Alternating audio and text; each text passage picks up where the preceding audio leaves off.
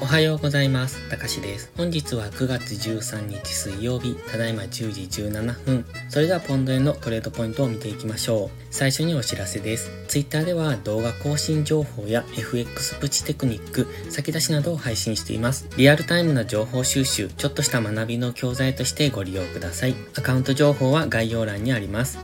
それでは冷やしから見ていきましょう。昨日冷やしは陽線。本日は今朝方から上昇中ですね。現在冷やしのこの白のトレンドラインにぶつかってここから上昇していけるのかというところです。ただここのところじりじりと下落していて、4時間足では今下落トレンド中、下向きの流れを作っておりますので、このトレンドラインを下抜けるのか、それとも今冷やしの GMMA 接触、トレンドライン接触、それからスキャスティクスは安値圏からの上昇というところでここから上昇していけるのかっていう、そういういう局面にありますので、今4時間足の下落トレンドを継続するのか、日足での反発上昇に変わるのかっていうところを見ている。ただこの直近の動きを見ていると分かりにくい動きですね。ここのところずっと揉み合いをしておりますので、そろそろ揉み合いを抜けてくるのか、それがどちら向きに抜けるのかっていうところを見ておきたいですね。チャンネル登録してね。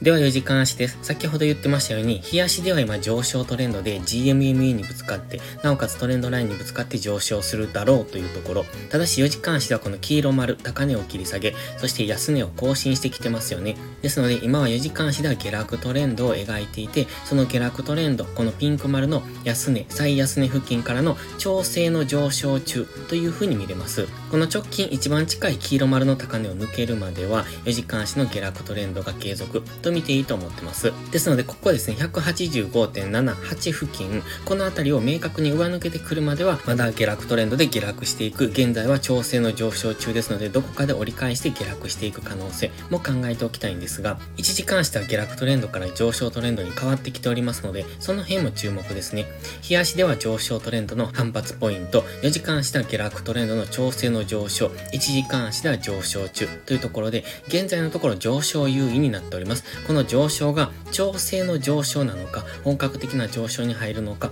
ていうのは、この黄色丸185.8付近を上抜けるかどうかっていうところで変わってくるんですが、もしこの185.8付近まで上昇してきたとしても、今現在地からはかなり値幅がありますので、この間でのトレードっていうのも可能になってきます。4時間足の GMMA は今横ばいですね。だいたい横ばい。まあ、ちょっと下向いてまして、この GMMA にレジスタンスされて過去下落してきましたが、その GMMA を今上抜けようとしてますので、で GMMA 上抜け後の動きですね。上抜けた後、サポートされてからの上昇っていうところを見ていきたい。イメージとしてはこんな感じ、黄色矢印みたいな感じですね。GMMA を上抜けて、そしてサポートされて GMMA が上向きに変わってくればそこからの上昇の流れを見ておきたいんですが、まずはこのトレンドライン付近まで、黄色の丸を結んだこの緑のトレンドラインですね。そのあたりまでの上昇を見ておきたい。ただし、先ほども言いましたように、185.8、この黄色丸の高値を明確に上抜けてくるまでは今今4時間足でまだ下落トレンドが継続しているという可能性も考えておかないといけないので、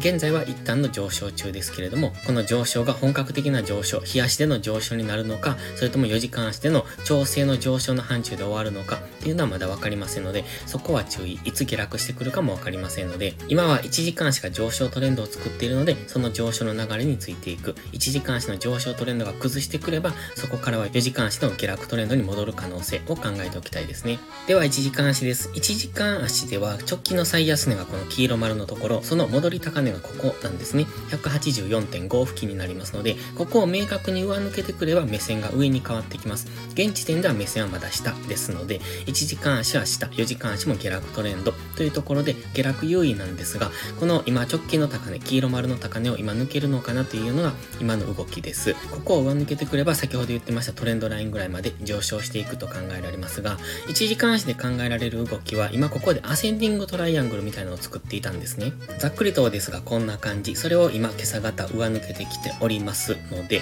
ここからは一旦上昇、この高値を目指してくると思います。184.5付近ですね。ここまで来たところでここを上抜けられるか、この黄色丸の高値、直近の戻り高値を抜けてくれば、そこからは上昇に加速がつくと思いますので、先ほどのトレンドラインぐらいまで、180、現在ですと185.2か3ぐらいまで上昇してくるんじゃないのかなと思ってます。そして1時間足は上昇トレンドと言いましたが、ここ高値を切り上げてきてますよね。そして安値も切り上げてきているということで、現在は上昇トレンド中なんですね。ただ、ストキャスティクスは高値圏にあります。そして4時間足のストキャスティクスも高値圏にありますので、ここからどんどん上昇できるのかっていうと、まずはこの黄色丸の高値の184.5ぐらいまでは上昇すると思いますが、そこからは次ストキャスティクスの解消に入っていくと思います。こんな感じですね。まだ上昇余地はあるんですが、このヒゲ先まで上昇してくるかどうかわかりません。この辺りも意識されてくると思いますので、ちょうど現在地付近ですね。184.2か3付近というところは意識されやすいので、ここから一度調整の下落をしてからもう一度上昇していく